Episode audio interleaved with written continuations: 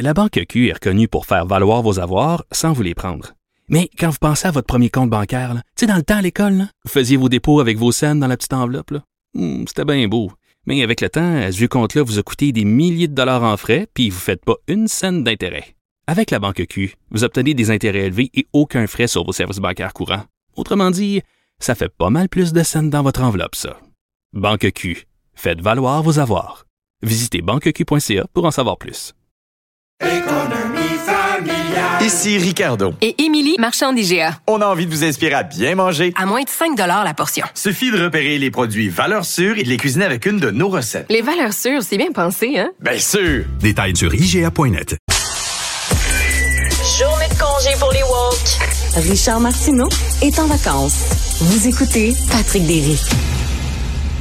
Une ville est faite des personnages d'exception qui l'habitent et Montréal vient d'en perdre un. Robert Silverman, aussi euh, appelé Bicycle Bob, euh, quelqu'un qu'on a qualifié de vélorussionnaire pour son implication euh, dans la cause du vélo. On en discute, est décédé cette semaine, on en discute avec Michel Camus et Jacques Desjardins. Bonjour messieurs. Bonjour. Alors, euh, je vais commencer avec vous, Michel. Que doit-on retenir de Robert Silverman? Euh, Robert, c'est C'est une grosse question? Il, euh, ah, ah, non, c'est Bob, Bicycle Bob. Il a non seulement euh, fondé euh, le monde de la bicyclette et euh, été à l'origine, en fait, des pistes cyclables à Montréal, entre autres choses, mais il a aussi contribué à tout le mouvement urbanistique de l'époque qui visait à redonner euh, la place au vélo et aux piétons, ou plutôt à diminuer en tout cas la place de l'automobile et du béton. Et euh, il a participé même à un mouvement euh, mondial, euh, une sorte d'international cycliste. Donc, même il a participé donc à, l'évolution de la bicyclette partout dans le monde indirectement en faisant partie de ce mouvement-là. Et mais essentiellement des 900 quelques, on a près de 900 kilomètres de pistes à Montréal. Il n'y en avait pas un kilomètre quand il était là et on sait, euh, il, il a milité pour avoir des pistes cyclables et pour sécuriser euh, la vie des piétons et des cyclistes à Montréal. Parce que c'est ça, on a tendance à l'oublier, ce qu'on prend pour acquis aujourd'hui, c'est-à-dire que Montréal est une référence en Amérique du Nord en, en ce qui a trait aux villes cyclistes, mais le concept des pistes cyclables au milieu des années 70, c'était quelque chose d'un petit peu euh, farfelu. Et vous, Ja- Jacques Desjardins, vous avez été approché à l'époque par euh, Bicycle Bob. Oui, exactement. J'a- J'avais lancé l'idée euh, auprès de ce qui était Vélo Québec à l'époque de faire du vélo non seulement un, loisir, mais un moyen de transport pour solutionner les problèmes des villes qui, qui étaient les mêmes problèmes qu'aujourd'hui. Hein. On est euh, presque 50 ans plus tard, puis euh, pas grand-chose n'a changé. Là. Sauf qu'il y a quand même beaucoup de politiques qui, qui sont mises en place les dernières années. Puis j'ai souvent l'impression, comme je l'ai écrit, que c'est Bob Silverman qui souffle dans l'oreille des politiciens municipaux en particulier. Euh, parce qu'il était le seul à prêcher dans le désert aussi fort euh, à partir des années 70 pendant au moins 30 ans. Oui, et c'est ça. C'est un, un, un personnage quand même, un personnage charismatique, original, qui pensait d'une façon différente, qui n'a pas hésité à prendre des grands moyens pour faire valoir ses revendications. Par exemple, il y a eu des, euh, des manifestations où il s'étendait sur euh, l'asphalte avec du ketchup pour simuler le sang euh, et les accidents de vélo qui étaient beaucoup plus nombreux à survenir euh, à l'époque. N'est-ce pas, Michel Camus? Oui, euh, ben, euh, en 1974, on a ressenti à Montréal 74, ou au Québec, je sais plutôt, euh, 74 décès euh, euh, de cyclistes frappés par des automobiles. Et, et c'est, juste pour remettre en 74. contexte, là, présentement, c'est entre 8 et aujourd'hui, 15 par année pour l'ensemble de la province. C'est ça. C'est, Et beaucoup plus de gens font du vélo. 10. Oui, oui, oui, absolument. Au, au moins Donc, 10 euh, à, la conscience 50 fois plus de de la sécurité. Pardon?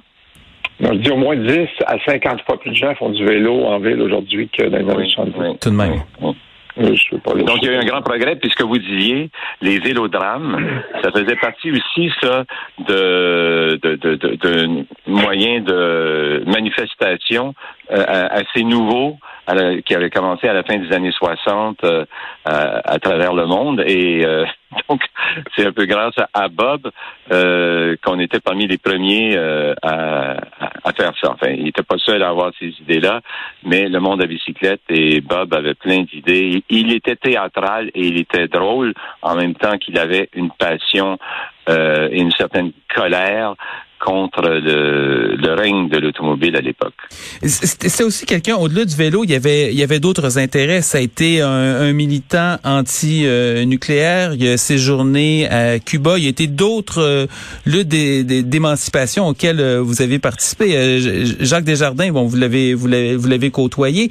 Euh, ces, ces, autres passions aussi. Qu'est-ce, qu'est-ce qui allait chercher au-delà du vélo, ben, moi, je dirais que c'est un, un, grand humaniste là, euh, à, la base. Euh, c'est un visionnaire, ça c'est certain. Mais il est, tellement visionnaire que même aujourd'hui, c'est difficile de le faire reconnaître. Là, indépendamment du fait que c'était un anglophone à l'époque où on en avait que pour le nationalisme, pour le marxisme-léninisme. Donc, euh, oui, il avait été à Cuba, il avait été dans les kibbutz, il avait lutté contre la guerre du Vietnam, il avait lutté pour les coopératives. C'est quelqu'un qui avait une conscience assez large. Ça, c'est de ce qu'on appelle aujourd'hui quelqu'un de progressiste. Euh, ça se reflète dans la publication qui a, été du Monde à bicyclette, qui s'appelait euh, Vers une ville nouvelle, qui a, duré pendant 25 ans. Euh, donc, c'est quelqu'un qui, faisait bon côtoyer pour un jeune comme moi qui était au début de la vingtaine. Lui, était au début de la quarantaine au moment où il se lance dans sa croisade contre l'automobile en 1975. C'est ça, c'était un, un, idéaliste qui semblait absolument impossible à, démonter. Il a milité euh, bon pour la Palestine. Il y avait euh, une vision très très égalitariste. Par exemple, il avait fondé un événement de, de, de volleyball. Et ce qui l'a attristé, c'est que c'est de c'était participatif. Éventuellement, c'est devenu compétitif. Il y a une boutique de livres aussi où il n'y avait pas le concept de vente, donc il prêtait ses livres. Et éventuellement, la librairie a fait faillite. Euh, Michel Camus. C'est exact? Ah. Là, excusez-moi, vous m'en apprenez, par contre. ah, OK. Peut-être que Jacques... Peut-être je pourrais dire. Il y avait horreur de l'argent.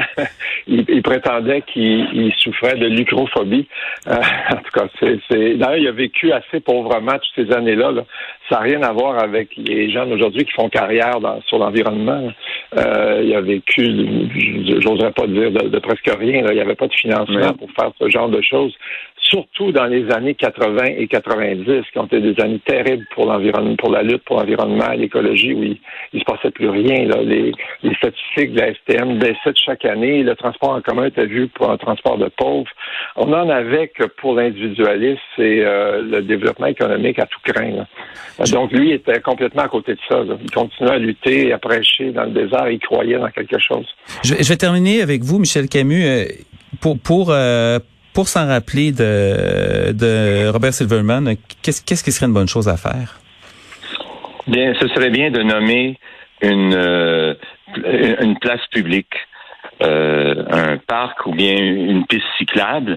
Euh, certains ont suggéré la piste cyclable de la rue Saint-Denis, par exemple. Euh, en son nom, comme on l'a fait pour euh, la piste cyclable de, la rue Maisonneuve euh, avec Claire Morissette, qui était sa compagne de lutte. alors oui, c'est certainement pas une rue automobile, ou alors s'il si, y a une rue, il faudrait que ce soit une rue sur laquelle il n'y a pas d'automobile. On changera pas le nom du boulevard Maisonneuve. Donc, euh, écoutez, euh, Michel Camus, Jacques Desjardins, merci beaucoup d'avoir été avec nous pour euh, nous parler de Monsieur Silverman. ça complète pour moi, euh, c'est la fin de la semaine. Donc, Richard sera de retour la semaine prochaine. On l'espère en pleine forme. Je vais remercier ceux qui m'ont épaulé cette semaine. Jean-François Roy, Julien Boutillier, Florence Lamoureux et Maude Boutet. Et euh, bien, on se dit à une prochaine fois.